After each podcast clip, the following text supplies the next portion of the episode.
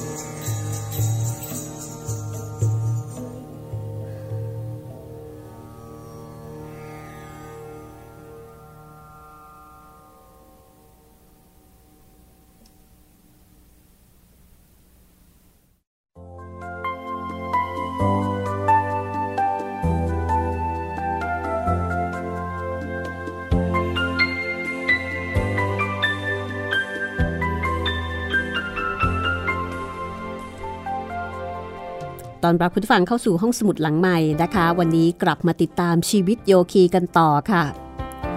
มาถึงตอนที่ 22 แล้วนะคะ จากหนังสืออัตตาชีวประวัติของโยคี ที่เขียนโดยโยคีท่านปรมาหังษาโยคานันทะ ซึ่งเป็นโยคีชื่อดังของอินเดีย แล้วก็ไปโด่งดัง มีลูกศิษย์ลูกหามากมายที่สหรัฐอเมริกาค่ะ เรื่องนี้ค่อนข้างจะเล่ายากทีเดียวนะคะ เพราะว่าจะมี ข้อมูลเนื้อหาเรื่องราวที่บริบทอ่อาจจะดูยาก แล้วก็ดูแตกต่างมีความพิเศษ ไปจากที่เราเคยรับรู้กันมานะคะ ก็พยายามที่จะคัดสรรเรื่องที่จะเล่าให้คุณได้ฟังแบบง่ายๆ จุดประสงค์ของการนำเสนอเรื่องนี้ก็คืออยากจะให้ได้เรียนรู้กับ วิถีชีวิตของโยคี ซึ่งเป็นนักบวชผู้ปฏิบัติโยคะ ในทัศนะของทางฮินดูนะคะ ซึ่งก็ถือได้ว่าเป็นแหล่งอารยะเป็นคืออินเดียเนี่ยเป็นแหล่งอารยธรรมที่ยิ่งใหญ่แห่งหนึ่งของโลก เราเองนี่ก็รับอะไรมาจากอินเดียเยอะทั้งทางโลกทางธรรม เพราะฉะนั้น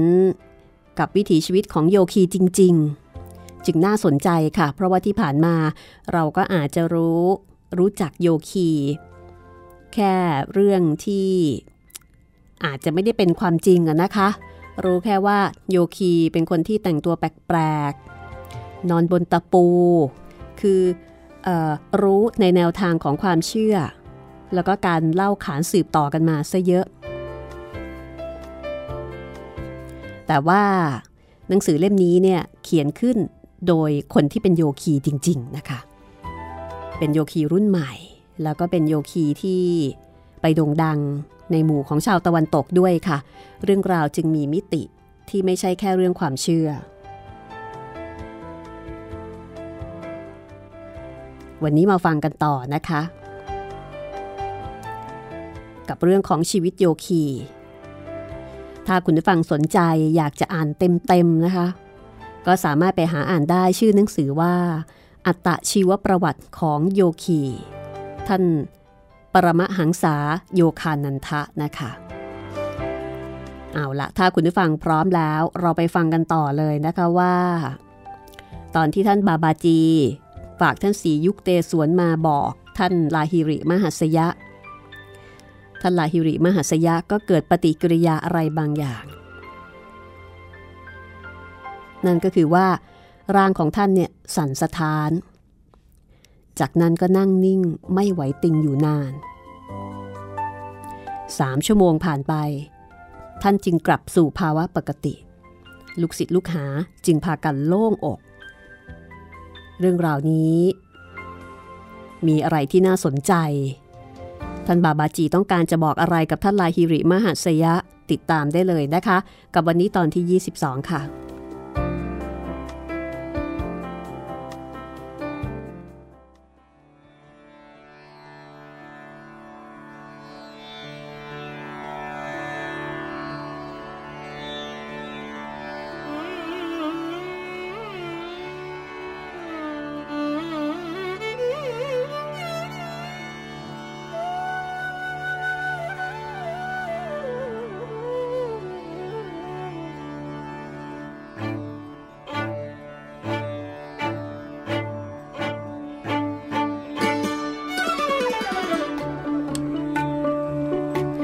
ครูศรียุคเตสวน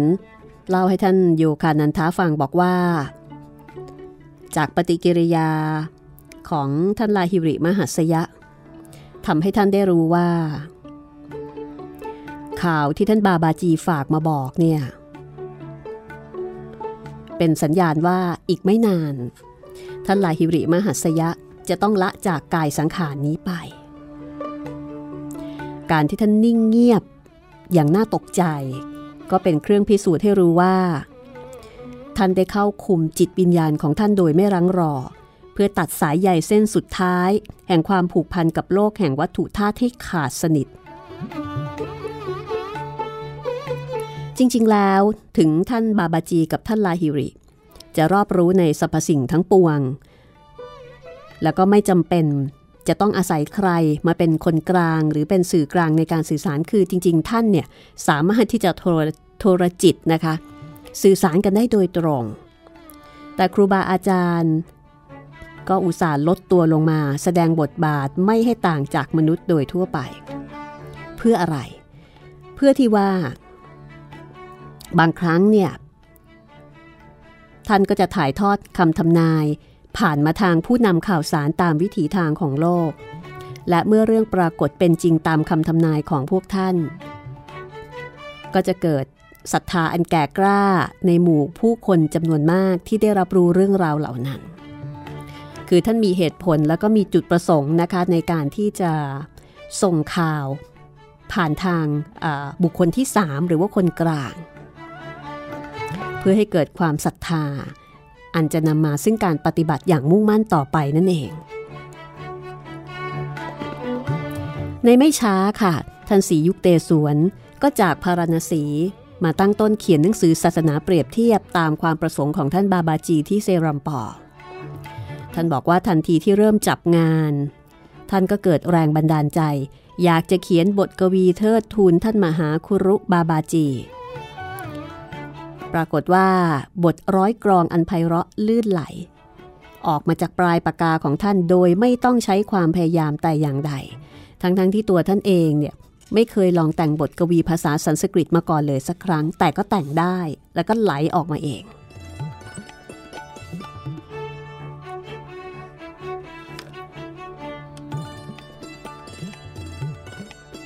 หลังจากนั้นไม่นานนะคะ เมื่อหนังสือ The Holy Signs เขียนเสร็จเรียบร้อยสำหรับหนังสือเล่มนี้ ปัจจุบันจัดพิมพ์โดย สมาคม Self Realization Fellowship Los Angeles California นะคะ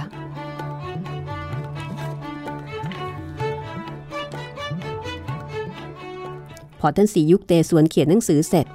เช้าวันรุ่งขึ้นค่ะ ท่านก็ออกไปอาบน้ำในแม่น้ำคงคาที่ท่าน้ำที่ชื่อว่าท่าราอีคาด ท่าน้ำในตอนนั้นเนี่ยไม่มีคน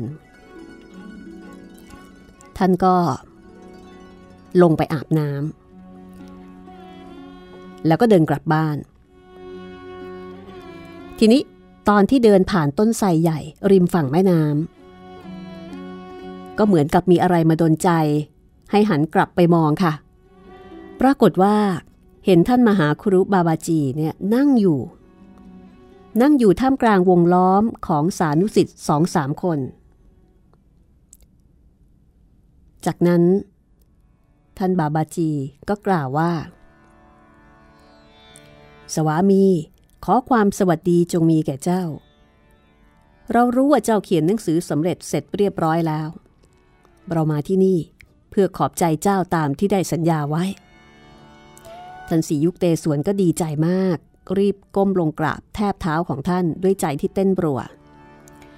บ้านกระผมอยู่ใกล้แค่นี้ ท่านจะไม่เมตตาพาคณะสิทธิ์แวะไปพักให้เป็นบุญแก่ตัวกระผมบ้างเชียวหรือขอรับ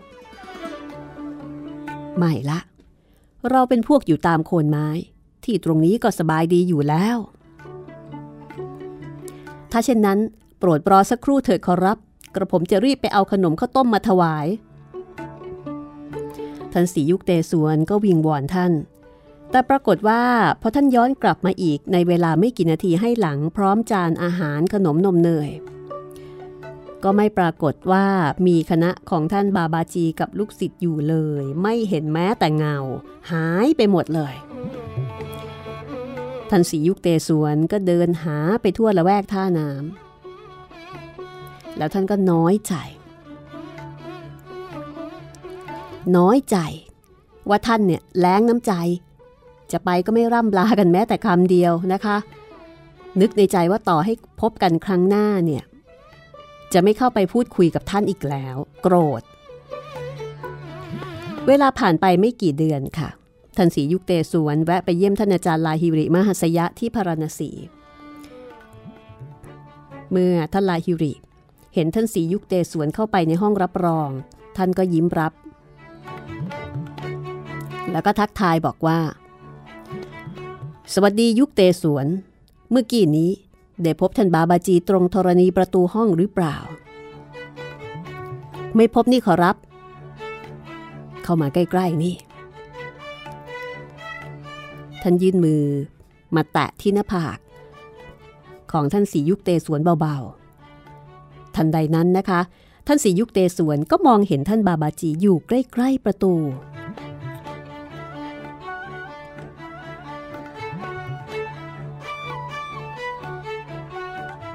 ทีนี้ท่านสียุคเตสวนนี่ก็ยังเคืองเคืองตอนที่ท่านหนีเอ่อคือตอนที่ท่านบาบาจีเนี่ยหนีกลับก่อน โดยไม่ยอมรอท่านที่ไปเอาขนมเอาอาหารมาถวาย ท่านสียุคเตสวนก็ไม่ยอมเข้าไปกราบ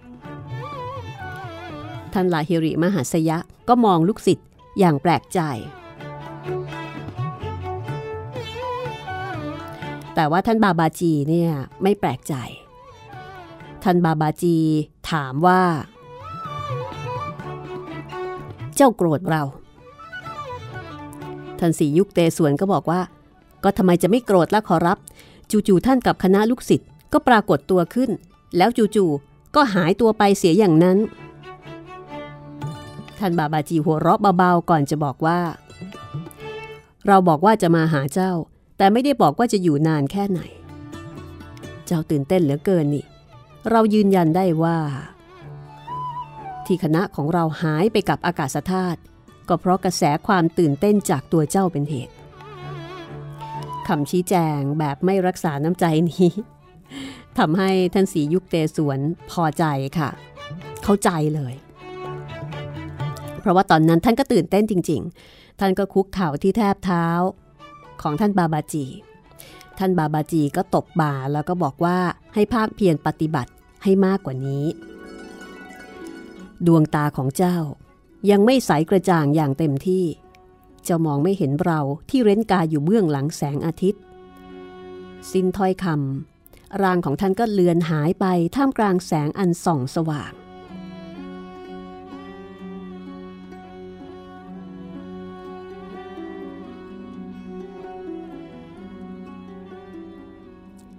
จากนั้นพอถึงฤดูร้อนของปี 1895 ค่ะท่านลาฮิริมหัสยะ ก็ไม่สบาย มีฝีเกิดขึ้นที่กลางหลัง ท่านไม่ยอมให้หมอผ่าเอาออกด้วยนะคะ เพราะว่าต้องการอาศัยความเจ็บไข้ครั้งนี้เนี่ยลบล้างบาปกรรมให้กับสิทธิ์บางคน สุดท้ายเมื่อสิทธิ์ทั้งหลายยืนกราน ท่านก็ตอบเป็นปริศนาว่า สังขารต้องหาเหตุเพื่อให้ดับศูนย์ไป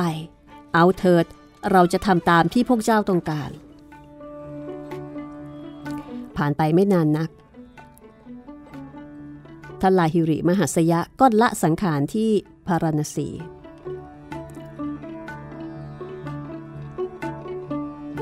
หลายปีต่อมา สิทธิ์คนหนึ่งของท่านลาฮิริมหัสยะ คือท่านสวามีเกสพานันทะ ก็เล่าให้ท่านสียุคเตสวนฟัง ว่าไม่กี่วันก่อนที่ท่านลาฮิริจะละสังขาร ท่านได้มาสำแดงกายให้ท่านเกสเกสพานันทะเห็น ตอนที่ท่านเกสพานันทะเนี่ยนั่งอยู่ในอาสมของตัวเองที่หอรัฐวาน ท่านลาฮิริสั่งบอกว่า มาพารณสีเดี๋ยวนี้ แล้วท่านก็หายว่าไป ท่านเกสพานันทะก็รีบขึ้นรถไฟมาพารณสีทันที พอไปถึง ก็เห็นสานุสิทธิ์รวมตัวกันอยู่เป็นจำนวนมาก วันนั้นท่านลาฮิริมหัสยะ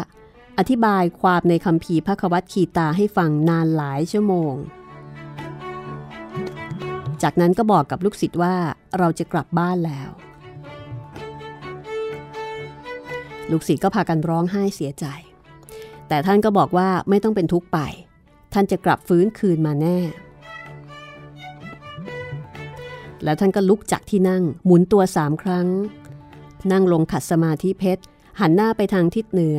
ยังจิตลงสู่มหาสมาธิด้วยราศีอันสูงส่ง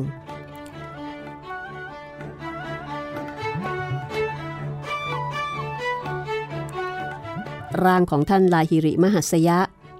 ถูกนำไปประกอบพิธีชาปนกิจตามธรรมเนียมของคฤหัสถ์ที่ท่ามณีกันนิกาคาดณริมฝั่งแม่น้ำคงคาวันรุ่งขึ้นเวลา 10 โมงเช้า ขณะที่ท่านเกสพานันทะอยู่ที่พาราณสี ท่านลาฮิริมหัสยะก็ปรากฏร่างขึ้น ต่อหน้าท่านเกสพานันทะ เป็นร่างที่มีเลือดเนื้อ มีชีวิต ดูเหมือนร่างเดิมไม่มีผิด แต่หนุ่มขึ้นแล้วก็มีราศีผ่องใสขึ้นท่านลายฮิริมหัสยะได้บอกกับท่านเกสพานันทาว่า เราเองเมื่อร่างเราถูกเผา อนูก็แตกกระจายออกไป แต่เราได้รวมอนูเหล่านั้นเข้าด้วยกันใหม่ และฟื้นคืนชีวิตอีกครั้ง ภาระหน้าที่ในฐานะคฤหัสถ์ของเราในโลกนี้ ได้เสร็จสมบูรณ์ลงแล้ว แต่ใช่ว่าเราจะจากโลกนี้ไปเสียเลยทีเดียว นับจากนี้ไป เราจะไปอยู่กับท่านบาบาจีที่หิมาลัยสักระยะหนึ่ง และจะอยู่กับท่านในจักรวาลต่อไป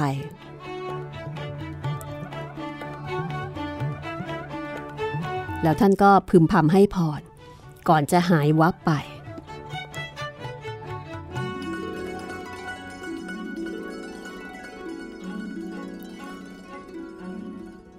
อันนี้คือประสบการณ์ของท่านเกษพานันทะ ซึ่งก็เป็นลูกศิษย์คนหนึ่งนะคะ ที่ได้พบกับเรื่องราวมหัศจรรย์สิทธิ์อีกคนหนึ่งที่ได้เห็นท่านลาหิริมหัสยะฟื้นคืนชีพก็คือท่านปัญจานนท์พัตตาจารย์เป็นผู้ที่เพียบพร้อมด้วยคุณงามความดี ท่านโยคานันทะ ก็เคยได้ฟังเรื่องราวสมัยที่ท่านได้รับใช้อยู่ใกล้ชิด ท่านลาหิริมหัสยะเป็นเวลาหลายปี ท่านก็เล่าให้ฟังถึงเหตุการณ์ ตอนที่ท่านลาหิริมหัสยะกำลังจะละสังขาร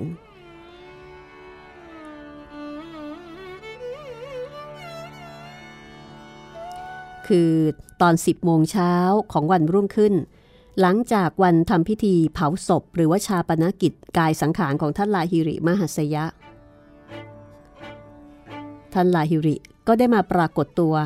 ให้ท่านปัญจานนท์เนี่ยได้เห็น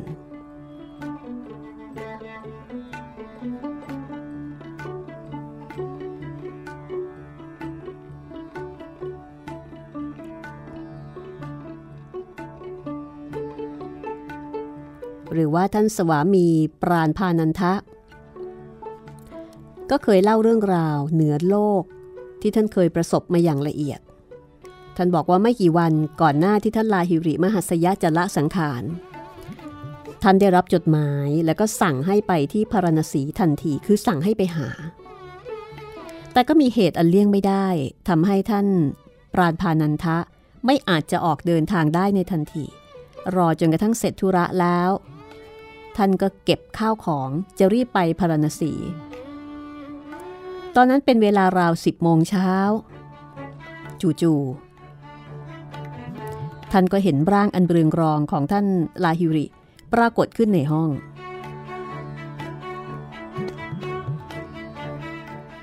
ท่านลาฮิริ ก็พูดกับท่านยิ้มยิ้มบอกว่า จะรีบไปพารณสีทำไมกัน เราไม่ได้อยู่ที่นั่นแล้ว ทันทีที่ที่ท่านปราณพานันทะเข้าใจในยะในคำพูดของท่าน ท่านปราณพานันทะก็ร้องไห้ออกมา ร้องไห้ออกมาแบบเสียใจมากว่าท่านอาจารย์เนี่ยคงไม่อยู่แล้ว แล้วก็ร่างที่ปรากฏอยู่ตรงหน้าเนี่ยคงเป็นเพียงภาพนิมิตท่านลาฮิริมหัสยะดูเหมือนว่าจะเข้าใจความรู้สึกของสิทธิ์ท่านก็เดินเข้ามาหาท่านปราณพานันทะ แล้วก็บอกว่าให้จับเนื้อจับตัวท่านดู บอกว่าท่านยังคงมีชีวิตเหมือนเช่นที่เป็นมาตลอด อย่าเศร้าโศกเสียใจไปเลย จากเรื่องราวของสิทธิเอกทั้งสามท่านนี้นะคะ เรื่องราวความจริงอันน่าอัศจรรย์ใจ จึงได้ถูกเปิดเผยออกมา ท่านลาฮิริมหัสยะ ถูกเชิญร่างไปทำพิธีชาปนกิจ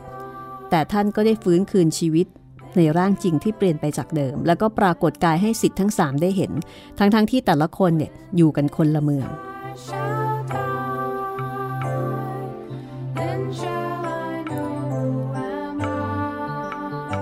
เคยอ่านนิทานของอินเดียใช่ไหมคะ ที่บอกว่ามีวิชาชุบคนตายให้ฟื้นคืนชีวิต หรือว่าเรื่องเหล่านี้จะเป็นเรื่องจริงเราก็ไม่รู้นะคะ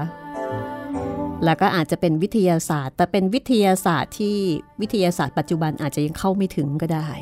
การรวมอนูเข้าด้วยกัน การรวมพลังงานให้เป็นสสาร การแยกสสารให้เป็นพลังงาน น่าสนุกนะคะ บางครั้งอิทธิฤทธิปาฏิหาริย์ก็อาจจะเป็นสิ่งที่วิทยาศาสตร์อธิบายได้ เพียงแต่ว่าวิทยาศาสตร์อาจจะยังไปไม่ถึงจุดนั้นเท่านั้นเองมั้งคะพักสักครู่ค่ะ แล้วเดี๋ยวกลับมาฟัง เรื่องราวการก่อตั้งโรงเรียนสอนโยคะในรานจีของท่านโยคานันทะค่ะ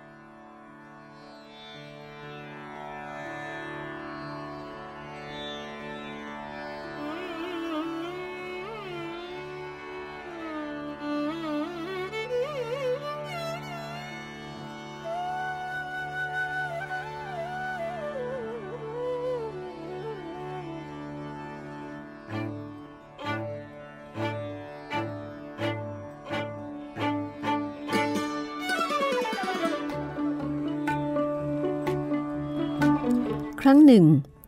ท่านสียุคเตสวนเคยถามท่านโยคานันทาบอกว่าทำไมถึงรังเกียจงานบริหารองค์กรเหลือเกิน ท่านโยคานันทะก็บอกว่าเป็นงานที่เสียทั้งขึ้นทั้งล่อง คือไม่ว่าตัวหัวหน้าจะทำหรือไม่ทำอะไรเนี่ย ก็ยังตกเป็นขี้ปากคนอยู่ดี ท่านสียุคเตสวนก็เลยถามบอกว่าจะเก็บเเนยแข็งทิพเอาไว้กินคนเดียวหรอ ถ้าบรรดาครูอาจารย์ ไม่ได้มีน้ำใจกว้างขวาง ยินดีถ่ายทอดความรู้ให้สิทธิ์ สืบทอดต่อกันมาจากรุ่นสู่รุ่นแล้วเนี่ย มีหรือ ที่ท่านโยคานันทะกับคนอื่นๆ จะมีวิชาโยคะให้ฝึกฝนจนสามารถเข้าถึงพระเป็นเจ้าได้เช่นนี้ แล้วท่านก็ถามว่า พระเป็นเจ้าคือน้ำพึ่งองค์กรต่างๆ คือรังพึ่ง ทั้งสองสิ่งล้วนจำเป็น จะขาดสิ่งหนึ่งสิ่งใดไปไม่ได้ ถ้าไร้ซึ่งจิตวิญญาณ กายหยาบจะเป็นสิ่งใดก็ไร้ประโยชน์ แล้วทำไมเธอถึงจะไม่สร้างรวงรังอันอุ่นหนาฝาข้างและเต็มเปี่ยมไปด้วยน้ำทิพย์แห่งจิตวิญญาณเล่า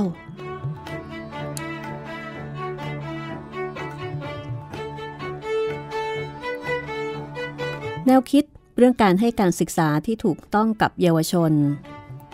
ก็เป็นสิ่งที่อยู่ในใจของท่านโยคานันทะเสมอมานะคะ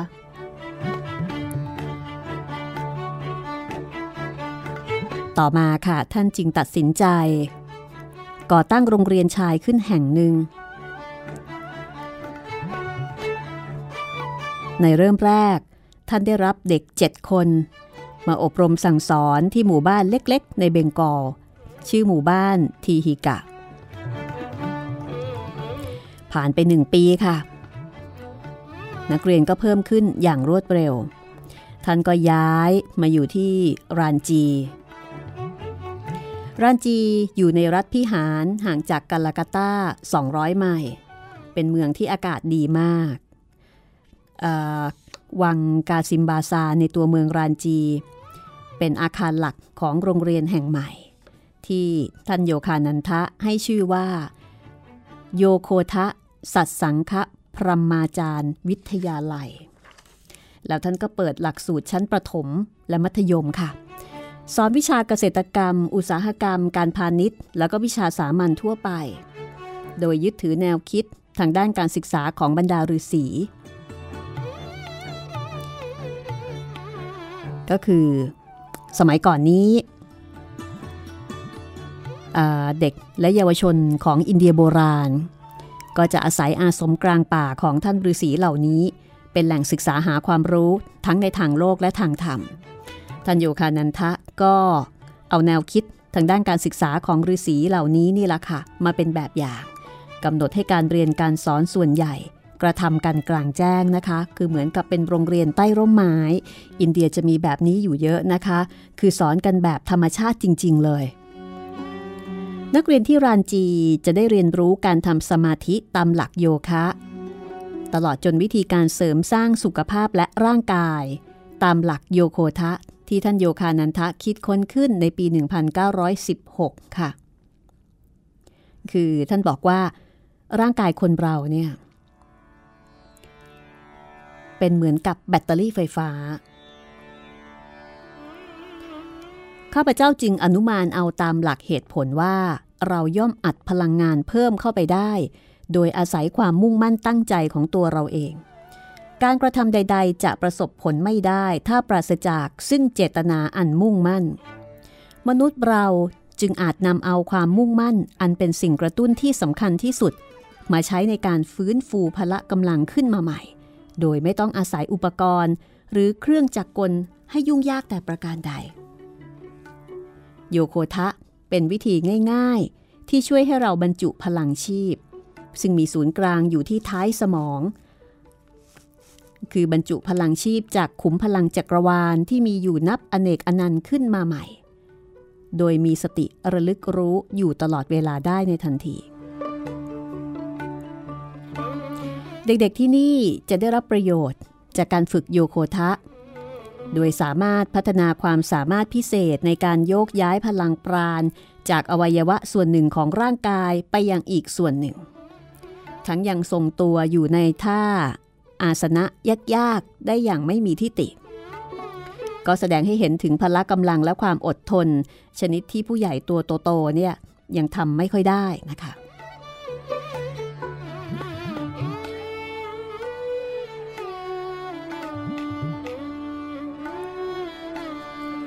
พิษณุจรันน้องชายคนสุดท้องของท่านโยคานันทะก็เข้ามาเรียนที่โรงเรียนบรานจีนี้เช่นกันค่ะ ตอนหลังก็กลายเป็นนักเพาะกายผู้มีชื่อเสียง แล้วก็ได้พาลูกศิษย์คนหนึ่งเดินทางไปยังโลกตะวันตก เพื่อเปิดการแสดงพละกำลัง และการควบคุมกล้ามเนื้อให้ผู้สนใจได้เข้าชม บรรดาคณาจารย์ของมหาวิทยาลัยโคลัมเบียที่นิวยอร์ก ตลอดจนมหาวิทยาลัยอื่น ๆ อีกหลายแห่ง ทั้งในอเมริกาและยุโรปต่างก็อัศจรรย์ใจกับการสาธิตอำนาจควบคุมจิต ที่มีอยู่เหนือร่างกายนะคะ พอสิ้นปีแรกค่ะ โรงเรียนที่รานจีก็มีนักเรียนมาสมัครเข้าเรียนมากถึง 2,000 คน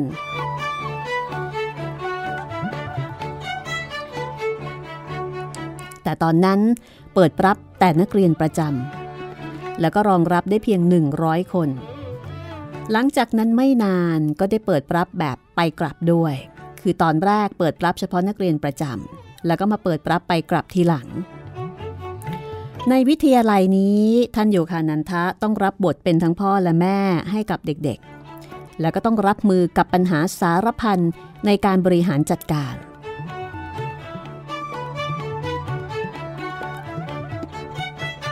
ท่านบอกว่าการที่ท่านสละบ้านเรือน สละชีวิตทางโลก ไม่มีครอบครัว กลับทำให้มีครอบครัวที่ใหญ่กว่าเดิมนะคะ ท่านสียุคเตสวน ก็ได้เคยกล่าวว่า คนที่สละซึ่งการแต่งงานและการเลี้ยงดูครอบครัวตามวิสัยโลก คล้ายๆ กับว่าเพื่อที่จะมาแบกรับภาระหน้าที่อันยิ่งใหญ่กว่า คือการเข้าไปรับผิดชอบดูแลสังคมโดยรวม วันหนึ่งค่ะ พ่อของท่านโยคานันทะ ก็มาที่โรงเรียน มาอวยพรให้ ตอนแรกเลยเนี่ย พ่อท่านเขื่อง ที่ท่านโยคานันทะไม่ยอมรับปากเข้าทำงานกับบริษัทเดินรถไฟเบงกอลนาคาปุระตามคำของท่าน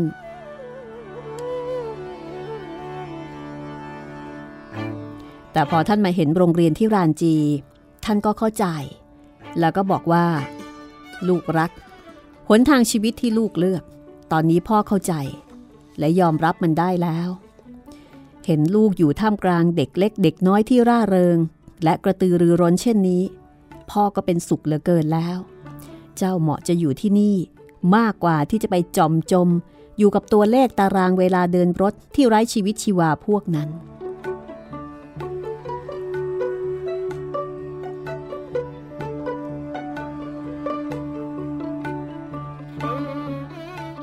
ก็เรียกว่ามีความเข้าใจอันดีกับพ่อที่เคยเคือง แล้วก็เคยไม่เข้าใจ เรามีที่ดินอันอุดมสมบูรณ์ ให้นำมาใช้ประโยชน์ 25 เอเคอร์ไม่ว่านักเรียน ครูหรือตัวข้าพเจ้าเอง ต่างก็ชอบชั่วโมงทำสวนและกิจกรรมกลางแจ้งในแต่ละวันกันมาก เรามีสัตว์เลี้ยงมากมาย หนึ่งในนั้น เป็นลูกวางน้อยที่พวกเด็กๆ รักใคร่ได้ปลื้มกันมาก ข้าพเจ้าเองก็รักเจ้ากวางน้อยมาก จนยอมให้มันเข้ามานอนในห้องด้วย พอแสงเงินแสงทองจับขอบฟ้า มันจะเดินตาะแตะมาที่เตียง ให้ข้าพเจ้าลูบหลังลูบไหลให้ทุกเช้า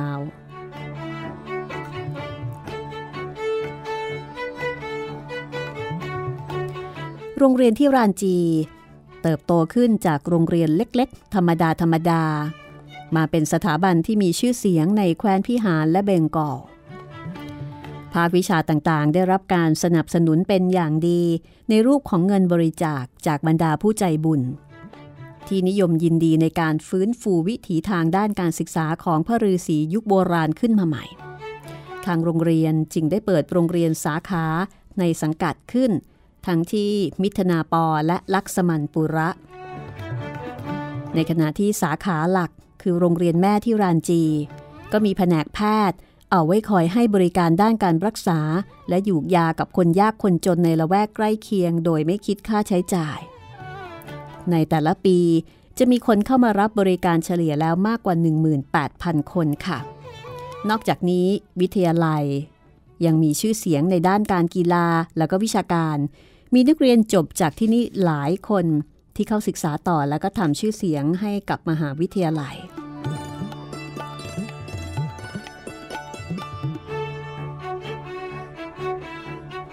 ในหนังสือมีรูปด้วยนะคะ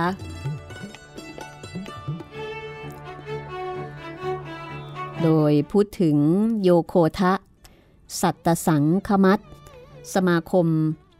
โยโคโยโคทสัต ตสังคมัตแล้วก็อารามแห่งอินเดียที่รานจี ซึ่งก่อตั้งโดยท่านปรมาหังษาโยคานันทะ เมื่อตอนที่ท่านย้ายโรงเรียนสำหรับเด็กชายมายังสถานที่ตั้งแห่งนี้ เมื่อปี 1918 ปัจจุบันสาขาแห่งนี้ได้ทำหน้าที่ให้บริการแก่เหล่าสมาชิก YSS แล้วก็แจกจ่ายเผยแพร่คำสอนกริยาโยคะของท่านโยคานันทะไปทั่วอินเดีย นอกเหนือจากกิจกรรมทางด้านจิตวิญญาณ ศูนย์แห่งนี้ยังดูแลสถาบันการศึกษามากมาย และเป็นโอสถศาลาที่ให้บริการโดยไม่คิดมูลค่าด้วยค่ะ กลับมาที่เรื่องราวนะคะ ท่านโยคานันทาก็บอกว่า ในช่วง 30 ปีที่ผ่านมาโรงเรียนที่รานจีของท่านเนี่ยได้เคยต้อนรับบุคคลผู้มีชื่อเสียง ทั้งชายและหญิง จากทั้งประเทศตะวันออกและตะวันตก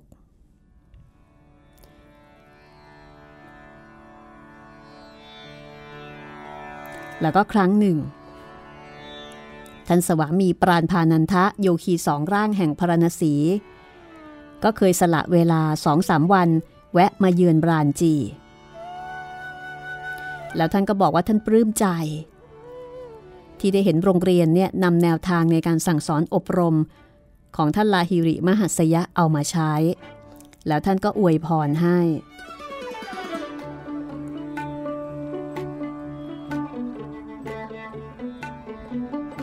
หลังจากที่ท่านสวามีปราณพานันทะ มาเยือนโรงเรียนที่รานจีได้พักใหญ่ ท่านโยคานันทะก็ตามพ่อไปเยี่ยมท่านสวามี ที่อยู่ในกาลกัตตาเป็นการชั่วคราว ตอนนั้นท่านก็นึกถึงคำทำนาย ที่ท่านสวามีปราณพานันทะเคยกล่าวเอาไว้เมื่อหลายปีก่อนว่า ฉันยังจะได้พบเธออีกครั้ง พร้อมทั้งพ่อของเธอด้วย ในขณะที่พ่อของท่านก้าวเข้าไปในห้อง ท่านสวามีก็ลุกขึ้นนั่ง ตรงเข้ามาสวมกอดพ่อ ของท่านโยคานันทะด้วยความเคารพรัก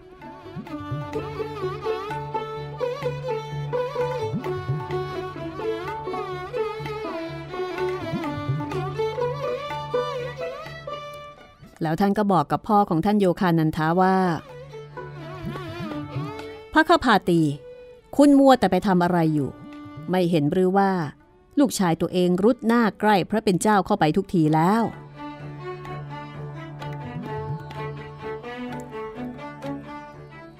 จำไม่ได้หรือไงว่าทันลาฮิริมหัสยะมักพูดอยู่บ่อยๆว่า พนัทพนัทพันชัย อันนี้เป็นคำพูดที่แปลตามตัวได้ว่าทำไปทำไป สักวันจะเกิดผลก็เหมือนกับว่าให้พยายามต่อไปทำต่อไปทำนองนั้นนะคะ เพราะฉะนั้นจงปฏิบัติกริยาโยคะอย่าได้หยุด แล้วไปให้ถึงองค์พระเป็นเจ้าเสียโดยเร็ว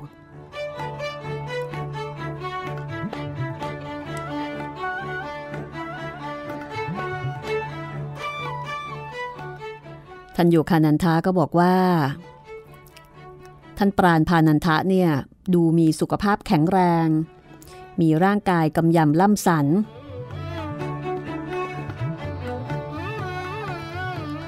ท่านนั่งหลังเหยียดตรง สง่างาม น่าชื่นชมนะคะ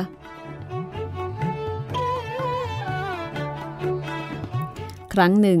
ท่านโยคานันทะก็เคยถามบอกว่า ขอความกรุณาท่านไขข้อข้องใจให้ผมทีเถิด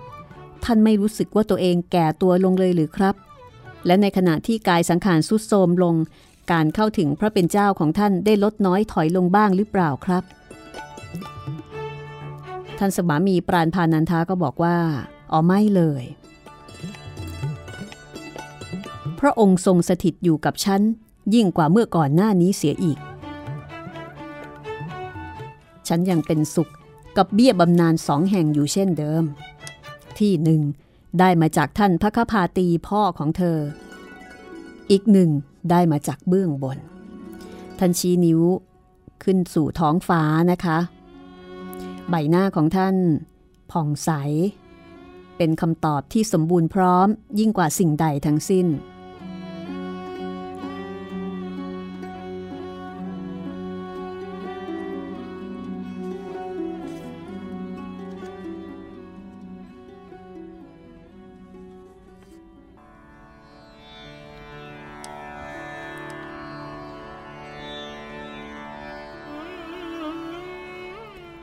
ตอนนั้นท่านโยคานันทะเนี่ยก็แปลกใจ เมื่อเห็นมีพันไม้กับเมล็ดพันธุ์พืช เก็บเอาไว้ไม่น้อย ก็ถามท่านอบอกว่า เก็บรวบรวมพืชพันไม้เหล่านี้เอาไว้ด้วยเหตุใด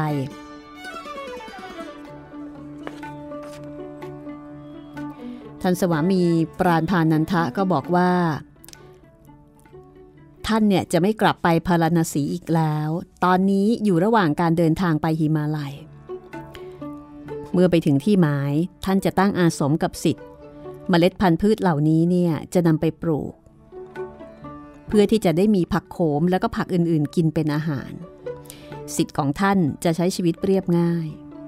แล้วก็จะมุ่งปฏิบัติธรรมเพื่อให้บรรลุถึงความเป็นหนึ่งเดียวกับพระเป็นเจ้าเป็นหลัก สิ่งอื่นนอกเหนือจากนี้ ล้วนไม่จำเป็น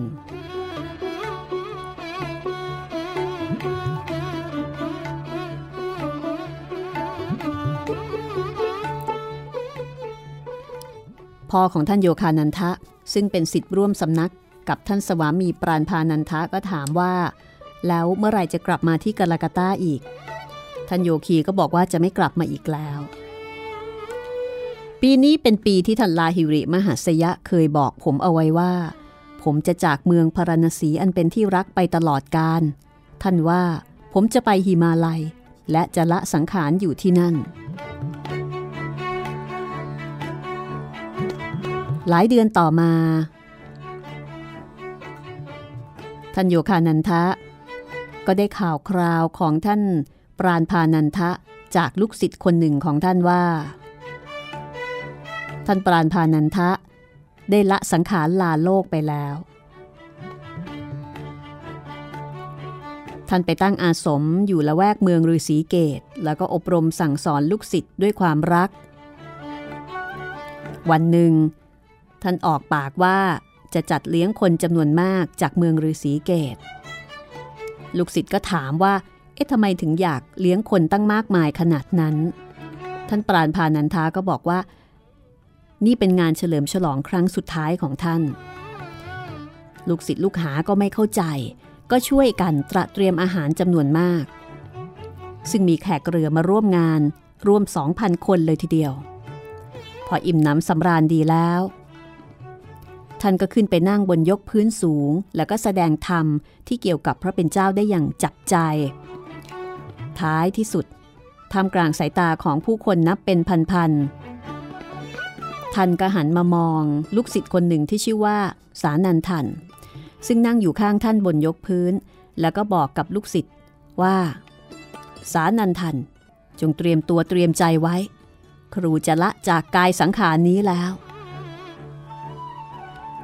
หลังนิ่งอึ้งตะลึงงานไปครู่หนึ่ง ลูกศิษย์ก็ร้องออกมาบอกว่าอย่าพึ่งนะได้โปรดเถิด โปรดอย่าทำเช่นนั้นเลย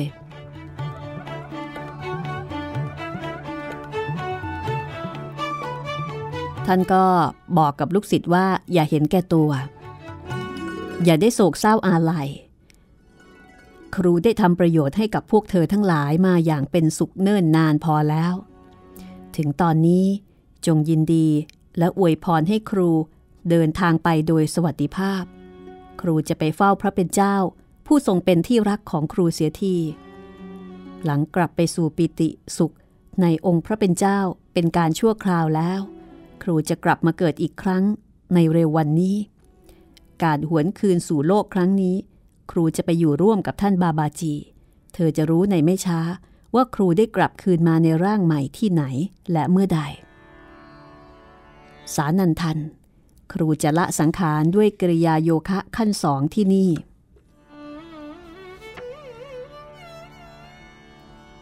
ในขณะนั้นนะคะ ฝูงชนเนี่ยไม่รู้เรื่อง เพราะว่าไม่ได้ยิน ก็คิดว่าท่านกำลังเข้าสมาธิตามปกติ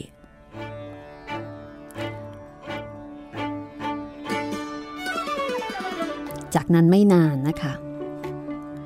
ท่านอาจารย์ปราณพานันทะก็ละสังขารกายเนื้อ จากไปสู่ความกว้างใหญ่ไพศาลแห่งจักรวาล เมื่อลูกศิษย์ลูกหาเข้าไปจับร่างของท่านที่นั่งอยู่ในท่าขัดสมาธิเพชร ร่างนั้น ก็เป็นเพียงร่างอันแข็งทื่อ คือท่านละสังขารไปแล้ว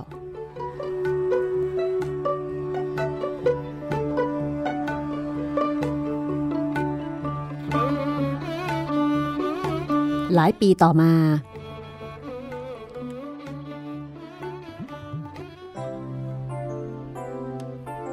ท่านโยคานันทะ เคยถามสานันทันซึ่งเป็นลูกศิษย์ ของท่านปราณพานันทะว่า ท่านปราณพานันทะจะไปเกิดใหม่ที่ไหน สานันทันผู้เป็นศิษย์ก็บอกว่าตอบไม่ได้ หลายปีต่อมา ท่านโยคานันทะจึงได้รู้จากท่านสวามีเกสพานันทะ ว่าหลังกลับมาเกิดในร่างใหม่ได้ไม่กี่ปี ท่านปราณพานันทะก็ได้เดินทางไปยังเมืองพัทรีนารายันในเทือกเขาหิมาลัย และกลายเป็นหนึ่งในบรรดาโยคี ผู้รายล้อมอยู่รอบกายของท่านบาบาจีผู้ยิ่งใหญ่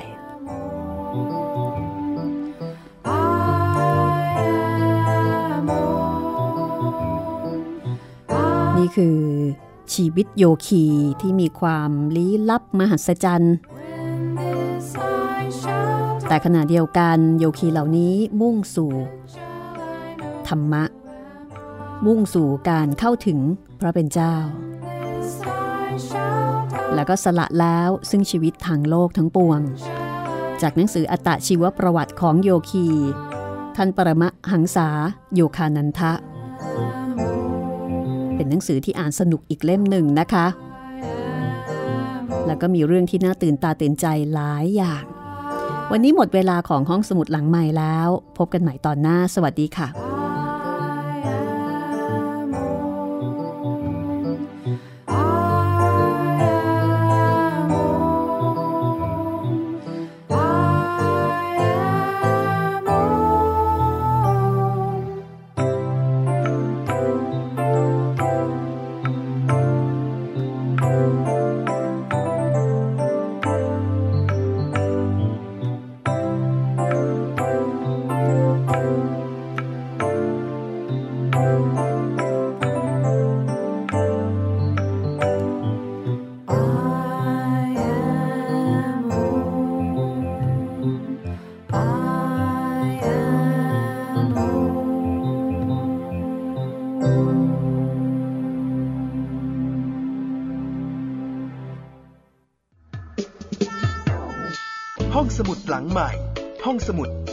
ได้ทางวิ